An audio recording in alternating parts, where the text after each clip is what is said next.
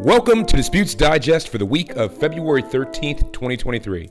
I'm Chris Campbell and wishing you a happy Valentine's week. Look, we've got a bunch of great content for you this week, so let's just jump into it. All right, Team TOT, we've got an interesting story to start off with you today. A recent decision by the New Jersey Appellate Division has shaken up the interpretation of arbitration clauses in commercial contracts. Namely, in the case County of Passaic versus Horizon Healthcare Services, Inc., the court ruled that arbitration clauses between two sophisticated parties or parties with an equaling bargaining power do not need to explicitly waive the rights to go to court to be enforceable.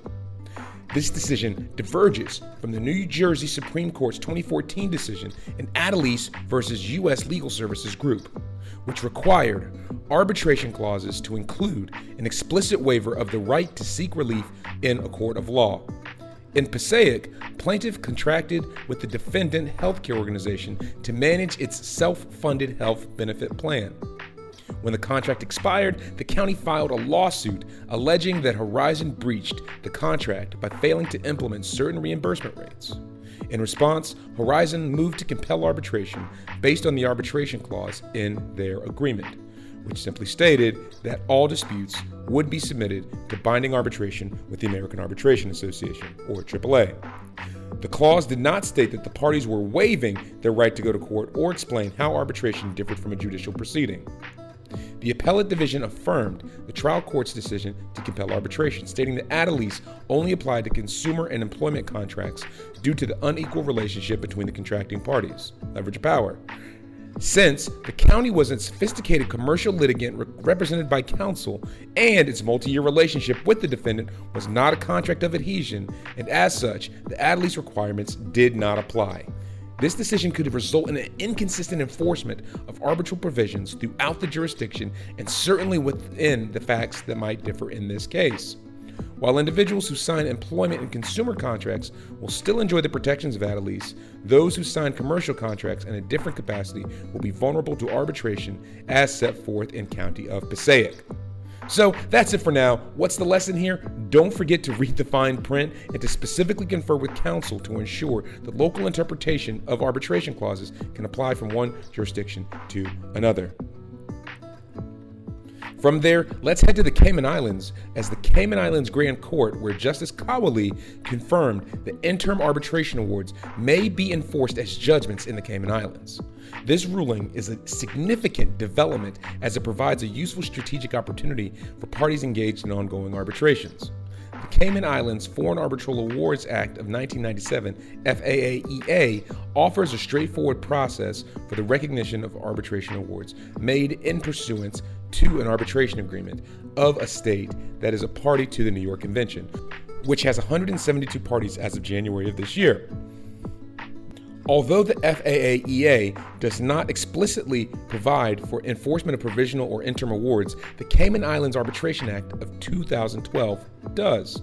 Justice Kawaley considered that the FAAEA implicitly expanded to incorporate not just the final award provisions of the 2012 Act, but the interim measures enforcement provisions as well. He noted that this approach preserves the traditional view of the FAAEA as the umbrella statute governing the enforcement of foreign arbitration awards. While this ruling is beneficial for arbitration creditors, as it confirms the arbitration awards are paramount, it was made in an ex parte hearing, which leaves open the opportunity for challenge. Orders of this nature usually contain a provision staying enforcement of a particular period, usually of at least 28 days if served outside the jurisdiction. Therefore, it is not yet known whether there will be attempts to set aside this judgment. In conclusion, the ruling provides a strategic opportunity for parties to consider the enforcement of arbitration awards across jurisdictions.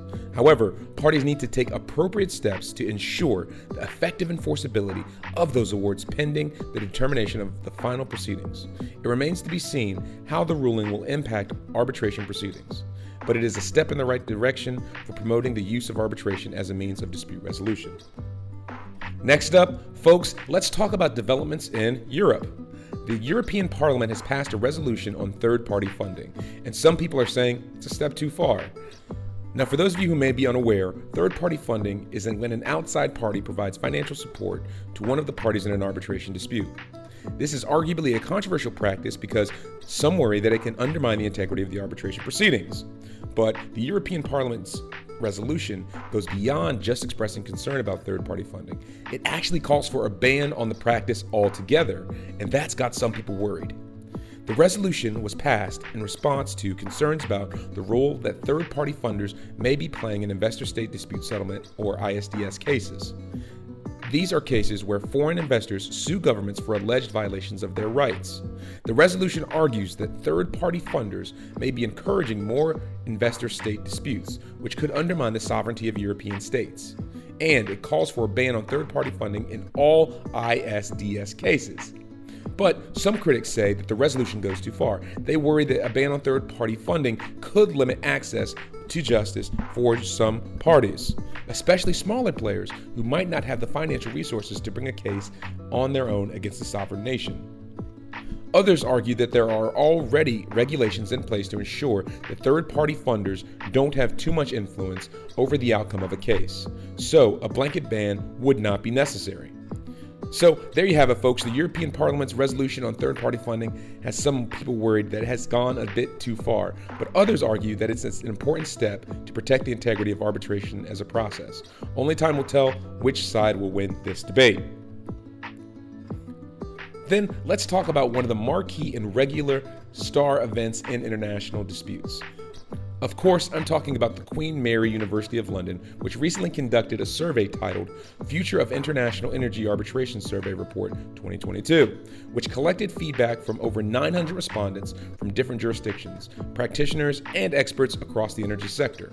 The survey had two primary focuses.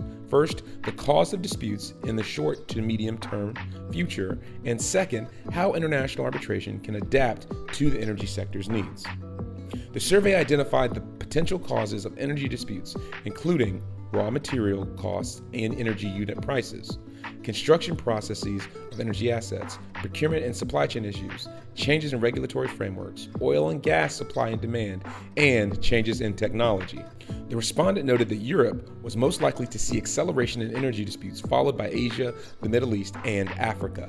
The report showed that energy disputes could potentially increase during the transition to cleaner energy sources. Energy security was another concern that the survey highlighted, particularly for Europe, which relied heavily on Russia for its energy supply.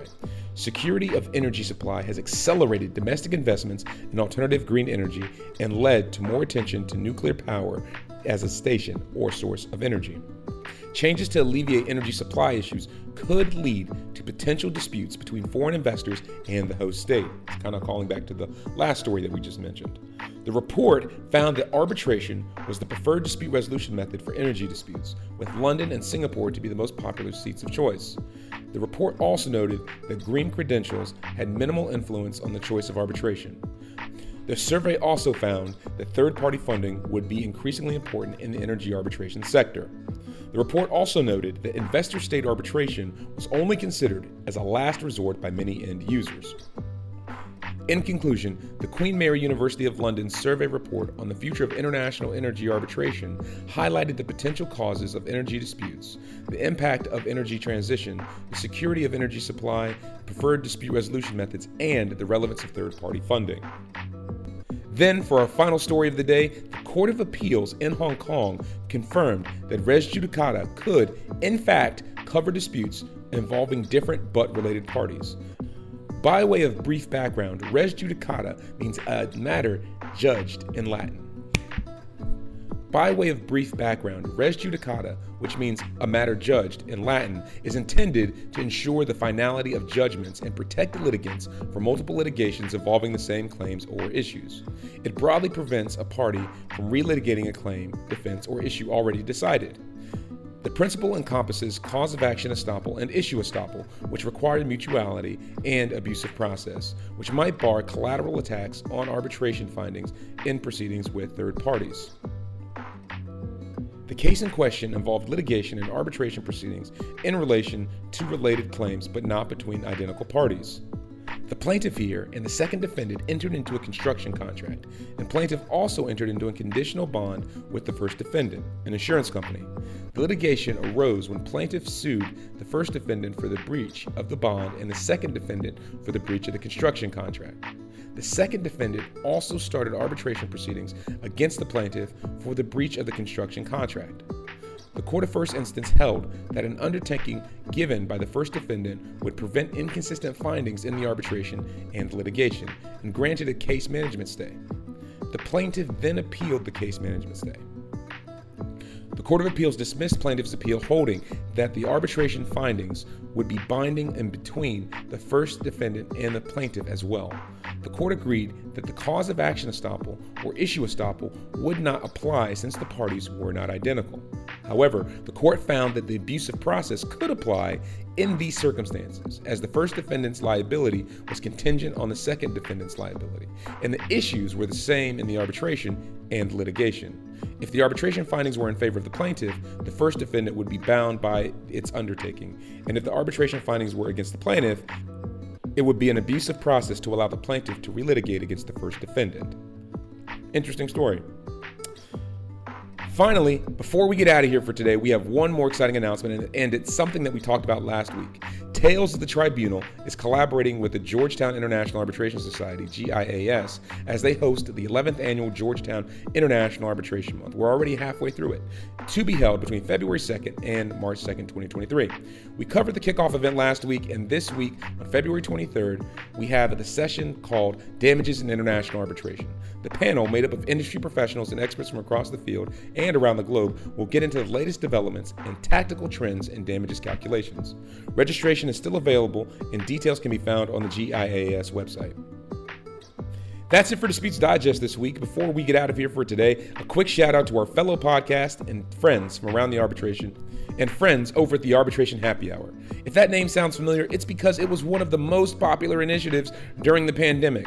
While they started over on Clubhouse and audio chat rooms, they have successfully ported that energy, charisma, and dynamic personality of Shvinya and Sneha and their weekly host into a great podcast. If you haven't already, go check it out. They're awesome. Thanks for tuning in to Disputes Digest, and we'll see y'all next week. Bye. None of the views shared today or in any episode of Disputes Digest is presented as legal advice nor advice of any kind. No compensation was provided to any organization or party for their inclusion on the show, nor do any of the statements made represent any particular organization, legal position, or viewpoint. All interviewees or organizations included appear on an arm's length basis, and their appearance should not be construed as any bias or preferred affiliation with the host or host's employer. All rights reserved.